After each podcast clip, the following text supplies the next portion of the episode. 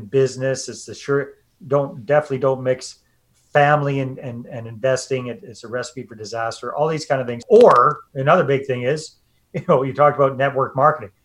So, I mean, I can't even remember what the numbers are. It's like something like 38 or 40 million people have taken a crack at some sort of MLM network marketing type thing. And I think out, out of those 38 or 40 million, I think 12 have made some money. Not 12 million, 12 people, right? So there's a very, very, I'm being facetious, but there's a very, very low success rate in that. But a lot of people have taken a crack at it, made a splash, haven't made any money, and they feel like they've shot themselves in the foot, right? So you got all these hangups about approaching our friends and our family about our real estate investing because we've got all this mental garbage going on, right? So I think if I could help your listeners in any way, it would be about shifting their mentality about this. Here's my take on it, and, and let me know if you agree or not, Marco. I think that if we've got a good real estate deal, it's our obligation to educate people in our sphere of influence about what we're doing. Now, I said educate. I didn't say pressure. I didn't say hard sell them on anything. I didn't say manipulate them or twist their arm into investing with you. All I said is educate them about it, and allow them to make their own educated decision as to whether or not they want to invest with you or not. Does that make sense? And then when you are working with a friend or a family member, even though you do know each other very well, or you know each other quite well, treat it as a professional relationship. Treat it as if they were a complete stranger. They're not a complete stranger, but they treat them like that. So you would have, if you were working with a complete stranger, you would make sure that you've got all the proper legal documentation set up.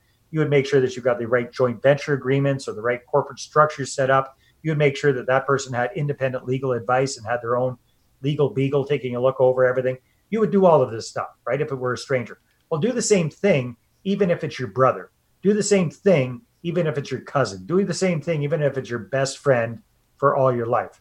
Treat it seriously. Treat it. Don't do the whole. Here's the biggest mistake: the spit in the handshake yeah, it, you know, that's the recipe for disaster. So realize that A, you're helping these folks do something they cannot or will not do on their own, and that's investing in real estate. B, a good real estate investment, and in my opinion, is far superior to virtually anything else out there. I mean, think about it. What other kind of asset class has as many different profit centers as a real estate deal? What other kind of asset class is as solid and tangible as a real estate deal? What other kind of asset class do we exercise as much control over as we do with a real estate deal?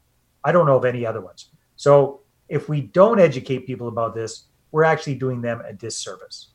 Well said. I, I certainly agree with you.